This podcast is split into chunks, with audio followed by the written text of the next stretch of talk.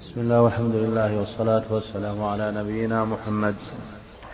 قال الإمام مسلم رحمه الله تعالى حدثنا محمد بن المثنى وابن بشار واللفظ له واللفظ لابن المثنى قال حدثنا محمد بن جعفر قال حدثنا شعبة عن عمرو بن مرة قال سمعت أبا وائل قال حدث سمعت أبا وائل قال حدثنا أبو موسى الأشعري رضي الله عنه أن رجلا أعرابيا أتى النبي صلى الله عليه وسلم فقال يا رسول الله الرجل يقاتل للمغنم والرجل يقاتل ليذكر, ليذكر. والرجل يقاتل والرجل يقاتل ليرى مكانه. والرجل يقاتل ليرى مكانه فمن في, فمن في سبيل الله. فقال رسول الله صلى الله عليه وسلم من قاتل لتكون كلمة الله من قاتل لتكون كلمة الله أعلى فهو في سبيل الله. حدثنا أبو بكر بن أبي شيبة وابن نمير وإسحاق بن إبراهيم ومحمد بن العلاء. قال إسحاق أخبرنا وقال الآخرون حدثنا أبو معاوية عن الأعمش عن شقيق عن أبي موسى رضي الله عنه قال سئل رسول الله صلى الله عليه وسلم عن الرجل يقاتل شجاعة ويقاتل حمية ويقاتل رياء أي ذلك في سبيل الله؟ فقال رسول الله صلى الله عليه وسلم من قاتل لتكون كلمة الله هي العليا فهو في سبيل الله. وحدثنا إسحاق بن إبراهيم أخبرنا عيسى بن يونس قال حدثنا الأعمش عن شقيق عن أبي موسى رضي الله عنه قال أتينا رسول الله صلى الله عليه وسلم فقلنا يا رسول الله الرجل يقاتل منا شجاعة فذكر مثله فذكر مثله. حدثنا إسحاق بن إبراهيم قال أخبرنا جرير عن منصور عن أبي وائل عن أبي موسى الأشعري رضي الله عنه أن رجلا سأل رسول الله صلى الله عليه وسلم عن القتال في سبيل الله عز وجل فقال الرجل يقاتل غضبا ويقاتل, ويقاتل حمية. قال فرفع رأسه إليه وما رفع رأسه إليه إلا أنه كان قائما. وما رفع وما رفع رأسه إليه وما رفع رأسه إليه إلا أنه كان قائما. فقال من قاتل لتكون كلمة الله العليا فهو في سبيل الله. بسم الله الرحمن الرحيم. الحمد لله رب العالمين. والصلاة والسلام على نبينا محمد وعلى آله وصحبه أجمعين. أما بعد فهذه الحديث فيها فضل الإخلاص في سبيل الله. إخلاص في لله عز وجل وأن الأعمال لا تزكو ولا ولا تكون مقبولة عند الله إلا بالإخلاص. سواء كان أي أي عمل أي عبادة تعبد بها الإنسان لله لا بد فيها من الإخلاص. قال الله تعالى وما أمروا إلا ليعبدوا الله مخلصين له الدين حنفاء ويقيموا الصلاة ويؤتوا الزكاة وذلك دين القيمة وهذا ركن لا تصح العبادة إلا به وكذلك لا بد أن يكون العمل أو العبادة آه، متابعا فيها الإنسان رسول الله صلى الله عليه وسلم تكون موافقة للشرع صوابا على هدي النبي صلى الله عليه وسلم. لا تصح العبادة إلا بهذين الأمرين. قال الله تعالى فمن كان يرجو لقاء ربه فليعمل عملا صالحا ولا يشرك بعبادة ربه أحدا. قال سبحانه ومن يسلم وجهه إلى الله وهو محسن فقد استمسك بالعروة الوثقى وإلى الله عاقبة الأمور. فالإخلاص هو أن يكون قصد الإنسان وجه الله والدار الآخرة. لا رياء ولا سمعة ولا حمية ولا الدنيا ولا الجاه ولا منصب ولا أي مقصد آخر. وإذا تخلف الإخلاص حل محله الشرك. الشرط الثاني والركن الثاني أن يكون العبادة موافقة لشرع الله وصوبا على هدي رسول الله صلى الله عليه وسلم. فإن كانت فإذا تخلف هذا الشرط صارت صارت هذه العمل بدعة. وثبت في الصحيحين النبي صلى الله عليه وسلم قال إنما الأعمال بالنيات وإنما لكل ما نوى. وهذا مقتضى شهادة أن لا إله إلا الله.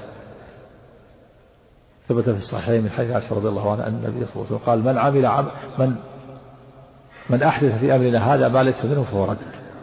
وفي لفظ المسلم من عمل عملا ليس عليه أمرنا فهو رد. هذا دليل الشرط الثاني. كل عمل ليس عليه أمر الله وأمر الرسول فهو مردود يكون بدعة. وكل عمل لا يكون خالصا لوجه الله فهو فهو شرك. لابد من هذه الأمر في كل عبادة الإنسان من صلاة وصيام وزكاة وحج وجهاد وبر الوالدين وصلة الرحم. لا بد يكون يتوفر في هذا من الأمران وإلا فلا يصح. وفي هذه الأحاديث بيان أن الجهاد وهو ذروة سلام الإسلام لا يكون جهادا في سبيل الله إلا إذا قصد المقاتل إعلاء كلمة الله. فإن قصد الشهرة أو الرياء أو الحمية أو الغضب والاتصال لقومه فإنه لا يكون في سبيل الله. ويكون العمل حابط ويعذب فيه صاحبه كما سيأتي. يكون من أسباب دخول النار ويعذب ويحبط العمل إذا قصد به غير وجه الله. ولهذا سئل النبي صلى الله عليه وسلم الرجل يقاتل شجاعة يعني يرى شجاعته لأنه يحب القتال من أجل من أجل شجاعته أو ليرى مكانه. يعرف الناس مكان. أو في اللفظ الآخر للذكر يذكره الناس. أو من أجل الحمية والعصبية للدم أو للأرض أو للقومية. أو من أجل تحرير الأرض فقط لا لأنها بلد إسلام. فهذا ليس في سبيل الله. لا بد أن يكون قصد وجه الله والدار الآخرة. فإذا قاتل تكون كلمة الله هي العليا فهو في سبيل الله. كلمة الله نوعان خبر وأمر الخبر يصدق والأمر يخفى. هو قاتل لأجل تصديق خبر الله وتنفيذ أمره لتكون كلمة الله العليا والكفرة يمنعون من تصديق خبر الله ومن تنفيذ أمر الله لتكون كلمة الله هي العليا. من قاتل لتكون كلمة الله هي العليا في سبيل الله. هذا المجاهد. قاتل؟ الكفرة لإعلاء كلمة الله. أما قتال للدفاع عن الوطن وطن المسلمين وكذلك قتال للدفاع عن النفس والدفاع عن الأهل والدفاع عن المال والدفاع عن الدين هذا شهيد المقتول فيه شهيد ولكنه ليس كشهيد المعركة. شهيد في الفضل والأجر لكنه يغسل ويصلى عليه المقتول ظلما المقتول من الدفاع عن نفسه أو أهله أو ماله أو دينه أو بلده. هذا شهيد ولكن ليس كشهيد المعركة الذي له الفضل الذي فإنه يدفن بدمائه وثيابه ولا يغسل ولا يصلى عليه شهيد المعركة. أما هؤلاء الشهداء فهم شهداء في الفضل والأجر ولكن يغسلون ويصلى عليهم. أما شهيد المعركة فيه الحديث هذا هو لا يغسل ولا يدفن ولا يصلى عليه بل يدفن بثيابه ودمائه.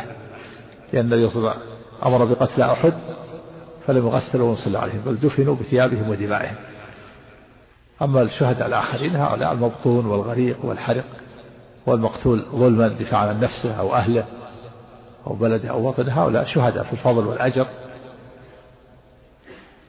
ولكنهم يغسلون ويصلى عليهم. نعم. حدثنا يحيى بن حبيب الحارثي قال حدثنا خالد بن إذا هجم العدو على بلد من بلاد المسلمين وجب صار القتال فرض عين على الجميع على كل أحد على الذكر والأنثى وعلى الصغير والكبير ويكون بقدر استطاعته ولا يستأذن الأبوان ولا غيرهما حتى يندفع العدو. فإن لم يندفع وجب على أهل البلد المجاورين وهكذا وبعد ذلك فإن المرأة لا تقاتل كما سبق في الحديث لا تشارك في القتال. وإنما إذا خرجت النساء للحاجة تكون بسقي المرضى مداواة الجرحى وإعداد الطعام. نعم. الله أعلم. نعم. حدثنا يحيى بن حبيب الحارثي قال حدثنا خالد بن الحارث قال حدثنا ابن جريج قال حدثني يونس بن يوسف عن سليمان بن يسار قال تفرق الناس عن أبي هريرة رضي الله عنه فقال فقال له ناتل أهل الشام أيها الشيخ حدثنا حديثا سمعته من رسول الله صلى الله عليه وسلم.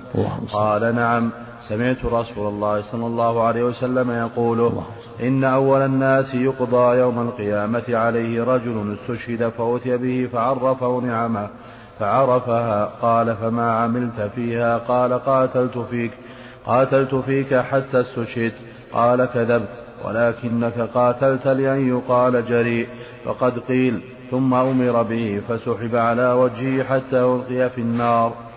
ورجل تعلم العلم وعلمه وقرأ القرآن فأتي به فعرفه نعمه. فعرفها قال فما عملت فيها؟ قال تعلمت العلم. قال تعلمت العلم وعلمته وقرأت فيك القرآن. قال كذبت ولكنك تعلمت العلم ليقال عالم وقرأت القرآن ليقال هو قارئ وقد قيل ثم أمر به فسحب على وجهه حتى ألقي في النار ورجل وسع الله عليه وأعطاه من أصناف المال كله فأتي به فعرفه نعمه فعرفها قال فما عملت فيها قال ما تركت من سبيل تحب ما تركت من سبيل تحب أن ينفق فيها إلا أنفقت فيها لك. قال كذبت ولكنك فعلت ليقال هو جواد فقد قيل ثم أمر به فسحب على وجهه ثم ألقي في النار. وحدثناه علي بن خشرم قال هذا الحديث فيه بيان أيضا من شأن الإخلاص وأنه لا بد من الإخلاص حتى يكون العمل مقبولا. وفيه دليل على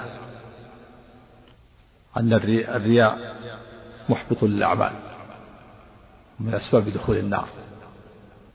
قال الله تعالى وما أمروا إلا ليعبدوا الله مخلصين له الدين حنفاء ويقيموا الصلاة ويؤتوا الزكاة وذلك دين قيم وفي دليل على أن الفضل الوارد في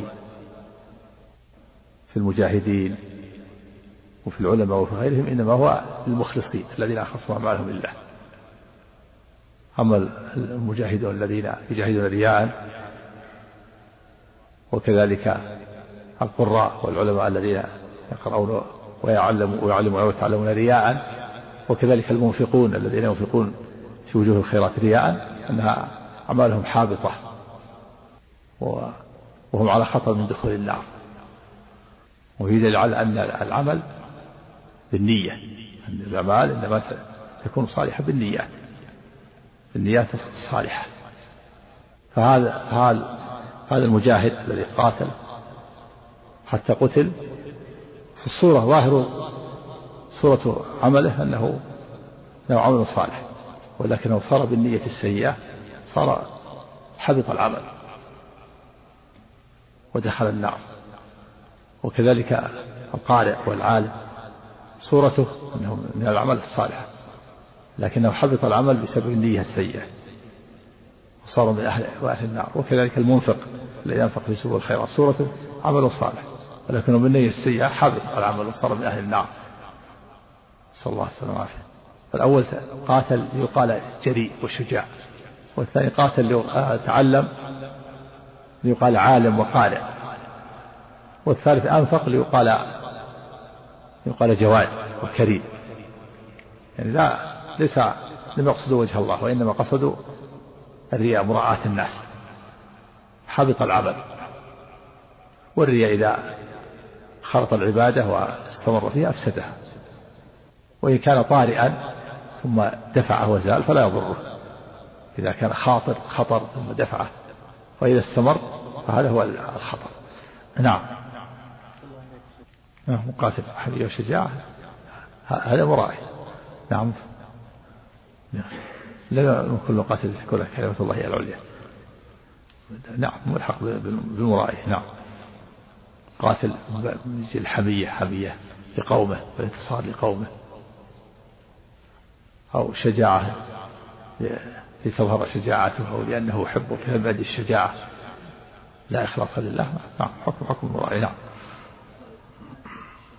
نعم إيش قال عليه؟ ناتل ناتل أهل الشام. ها؟ هو أحسن الله هيك يقول وفي رواية أخرى فقال له ناتل الشامي وبالنون في أوله وبعد الألف تاء مثنات فوق هو ناتل بن قيس الحزامي الشامي من أهل فلسطين. نعم شخص من أهل الشام نعم. وهو تابعي وكان أبوه صحابيا وكان ناتل كبير. اسمه ناتل. نعم نعم نعم.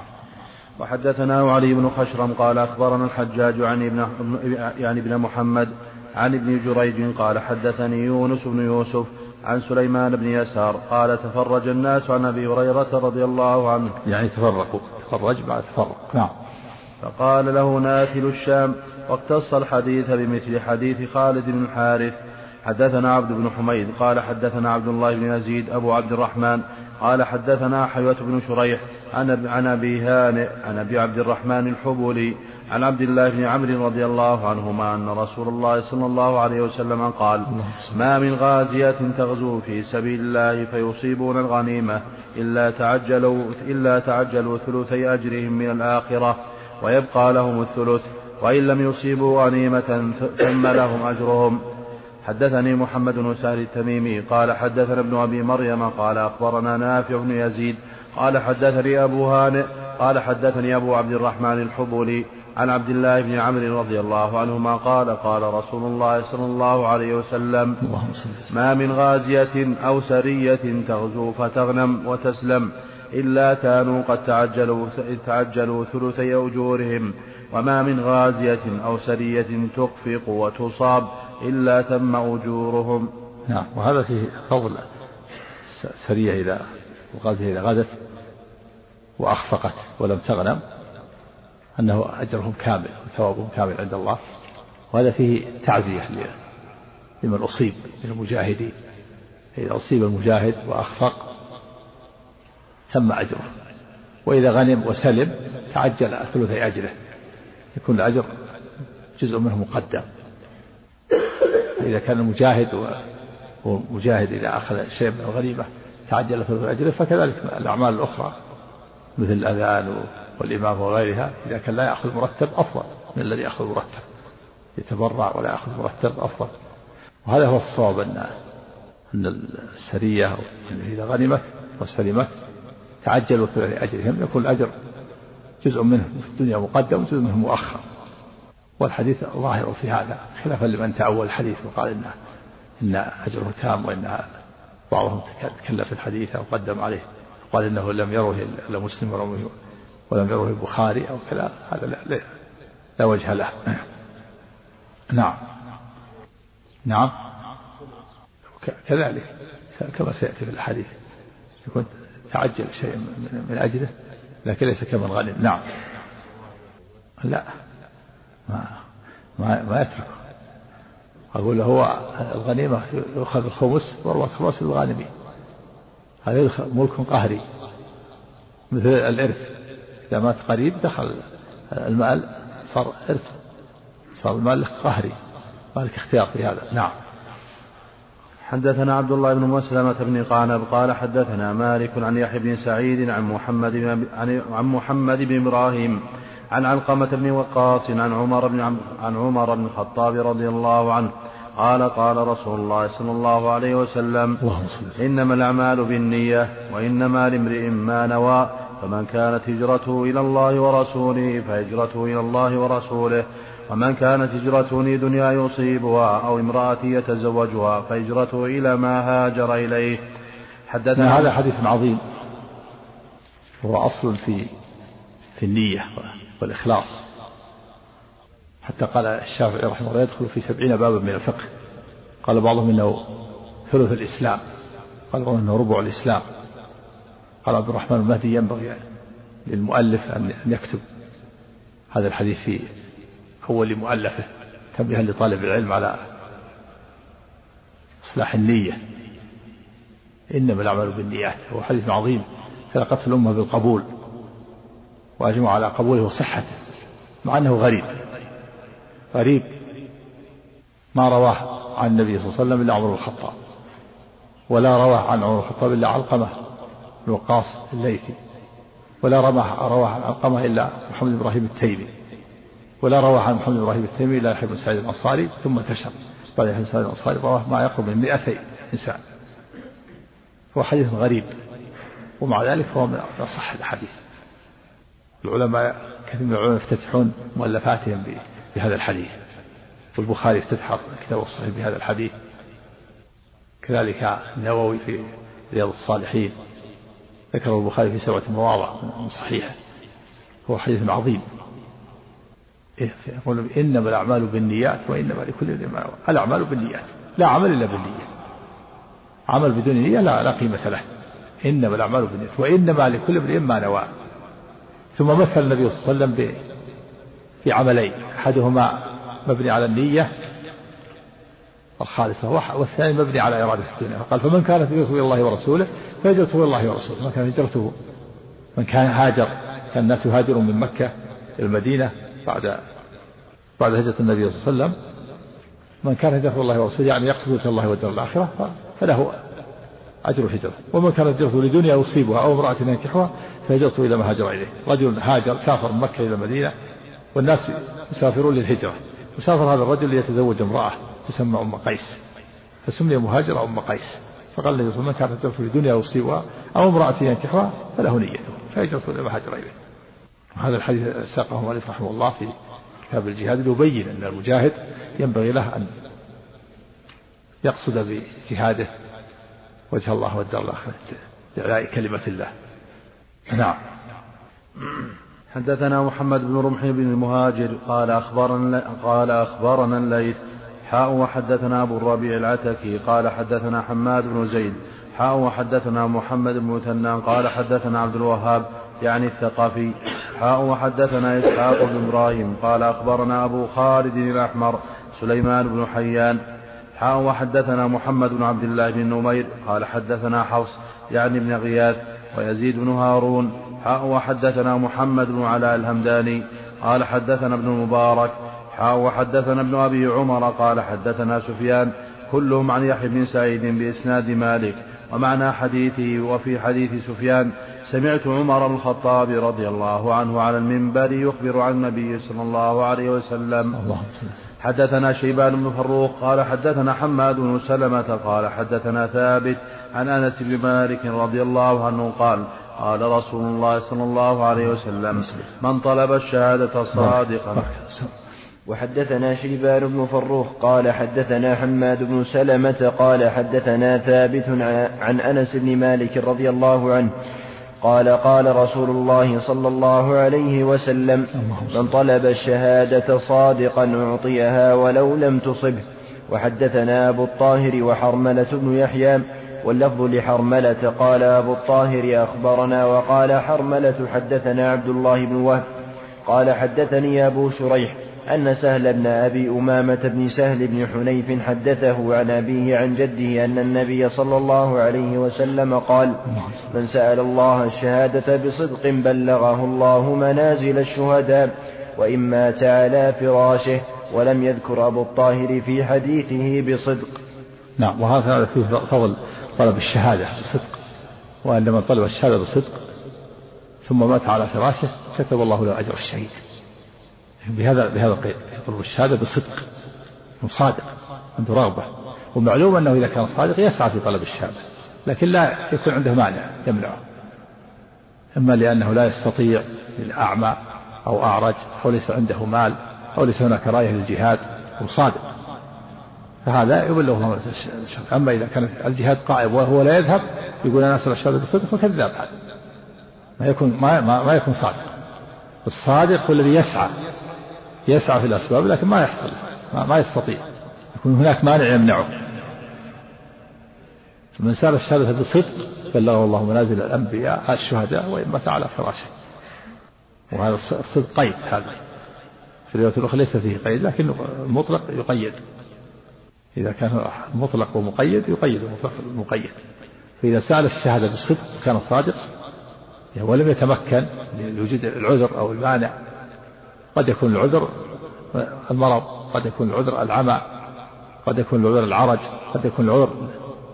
آه، ليس عنده مال يتجهز به مثل الصحابة الذي جاءوا النبي صلى الله عليه وسلم طلبوا أن يحملهم ولم فلم يكن عنده شيء فرجعوا يبكون. قد يكون المانع أنه لم يجد راية للجهاد قائمة. فهذا ثم مات على فراشه وهو صادق هذا له له أجر الشهيد. يبلغ الله منازل الشهداء ويموت على فراشه. نعم. نعم. أما إذا كان يستطيع ولم يذهب إليها وادعى أنه يطلب الشهادة بصدق فهذا لا ليس بصحيح. هذا ليس صادقا. لو كان صادقا وهو والأسباب مواتية ولم يفعل صار دل على عدم الصدق نعم.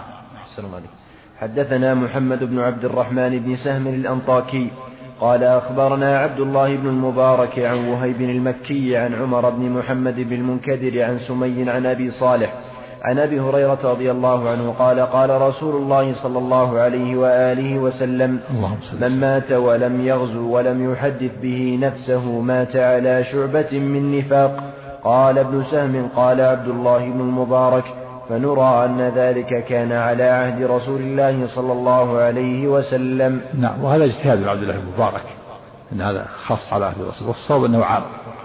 الصواب أن هذا عام في كل زمن وعهد. أن من مات ولم يغزو ولم يحدث نفسه بالغزو مات شعبة من النفاق فينبغي الإنسان أن يكون على على استعداد وتهيؤ للقتال يحدث نفسه ويكون الجهاد له على بال يحدث به نفسه ويكون على تهيؤ واستعداد حتى لا يكون من فإذا حصلت الفرصة جاهد حتى لا يكون من المعرضين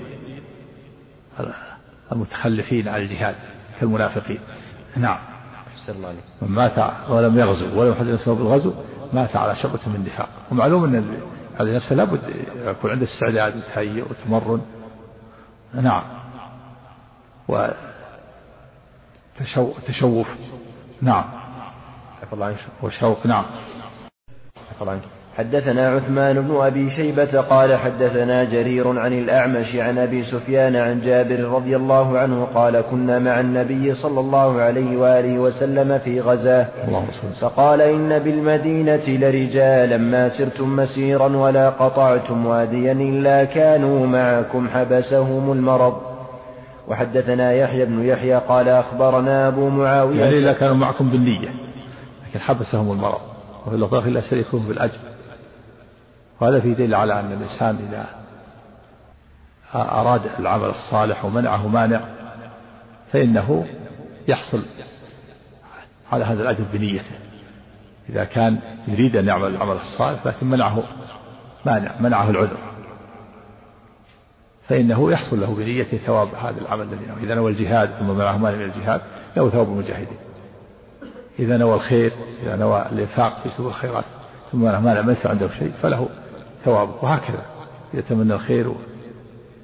وأراد أن يفعل الخير ولكن منعه مانع فإنه يحصل له ما نواه. ومن ذلك حديث أبي موسى إذا مرض العبد وسافر كتب الله له ما كان يعمله صحيحا مقيما. إذا مرض العبد وسافر كتب الله له ما كان يعمله صحيحا مقيما.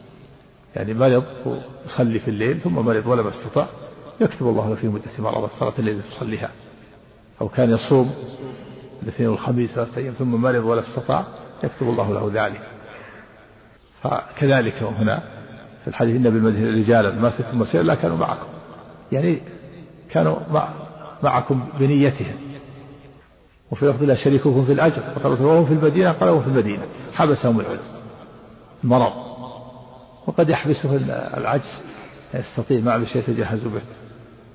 ولكن عنده شوق للجهاد تهيئ واستعداد ورغبة لكن ما استطاع.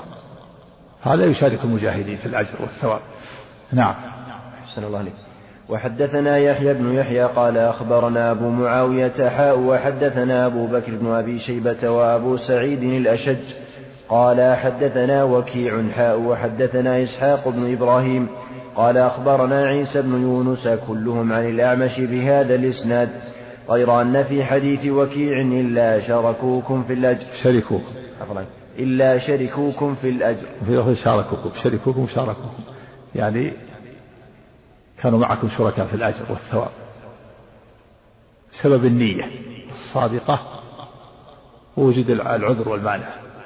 أما لو لم يكن هناك عذر ومانع ولم ولم يجاهد ما ما يكون له ثواب المجاهدين في الذي تخلفوا عن الجهاد مثل الثلاثة الذين تخلفوا. ما عنده مثلا كعب بن مالك.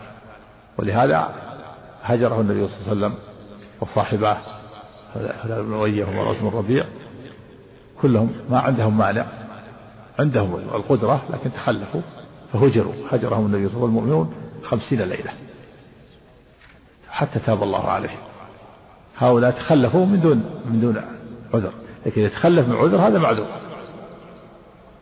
وإذا كان عنده نية ورغبة في الجهاد ويتمنى ولكنه منعه المانع شارك المجاهدين في الأجر والثواب نعم. صلى الله عليه حدثنا يحيى بن يحيى قال قرأت على مالك عن إسحاق بن عبد الله بن أبي طلحة عن أنس بن مالك رضي الله عنه أن رسول الله صلى الله عليه وسلم كان يدخل على أم حرام بنت ملحان فتطعمه وكان حرام على أم حرام نعم. أن رسول الله صلى الله عليه وسلم كان يدخل على أم حرام بنت ملحان فتطعمه وكانت أم حرام تحت, عبد تحت عبادة بن الصامت رضي الله عنه فدخل عليها رسول الله صلى الله عليه وسلم يوما فأطعمته ثم جلست تفلي رأسه. وكانت أم حرام هذه بينها وبين النبي صلى الله عليه وسلم محرمية في إحدى حالاته من الرضاع وقيل إنه بين خالة أبيه أو أو أو جده عبد المطلب. المقصود أنه بينه وبينها محرمية ولهذا دخل عليه النبي صلى الله عليه وسلم في دليل على المحرم يدخل على محرمه تفلي رأسه يعني تطعمه ويخلو بها لأنه محرم له نعم. والنبي صلى الله عليه وسلم كغيره خلافا لما قال إن هذا خاص بالنبي صلى الله عليه وسلم هذا من خصائصه. يدخل على غير المحرم هذا ليس بشيء. نعم. عفى الله عنك. ثم جلست تفلي رأسه فنام رسول الله صلى الله عليه وسلم ثم استيقظ وهو يضحك. قالت فقلت ما يضحكك يا رسول الله؟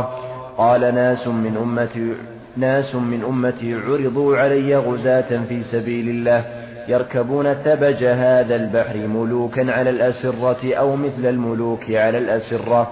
يشك أيهما قال قالت فقلت يا رسول الله ادعو الله أن يجعلني منهم. فدعا لها ثم وضع رأسه فنام ثم استيقظ وهو يضحك. قالت فقلت ما يضحكك ما يضحكك يا رسول الله؟ قال ناس من أمتي عرضوا علي غزاة في سبيل الله كما قال في الأولى. قالت قالت فقلت يا رسول الله ادعو الله أن يجعلني منهم. قال أنت من الأولين.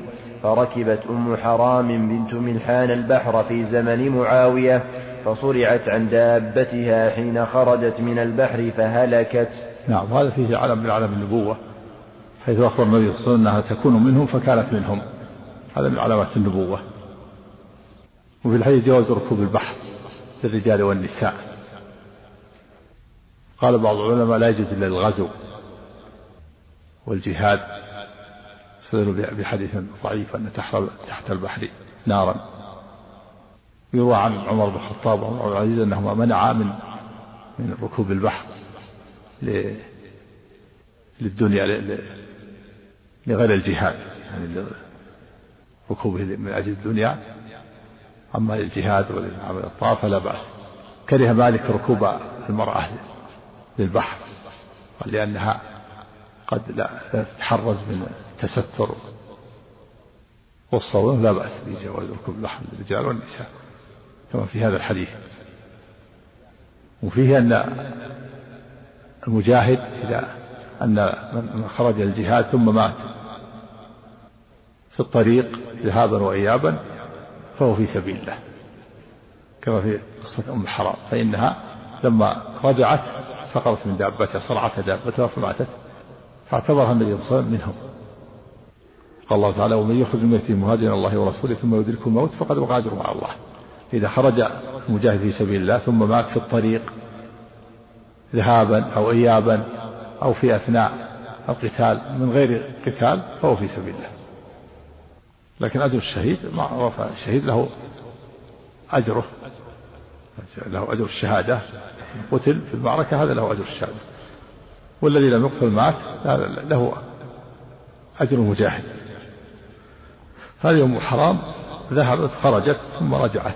في أن المرأة إذا خرجت لا, لا تباشر القتال كما سبق في الأحاديث وإنما تكون تكون مع مع الغزاة تكون معهم تطعم آه، تسقي المرضى وتداوي الجرحى تصنع الطعام ولا تشارك في القتال مع الرجال. نعم. ما في شيء يدل على نعم.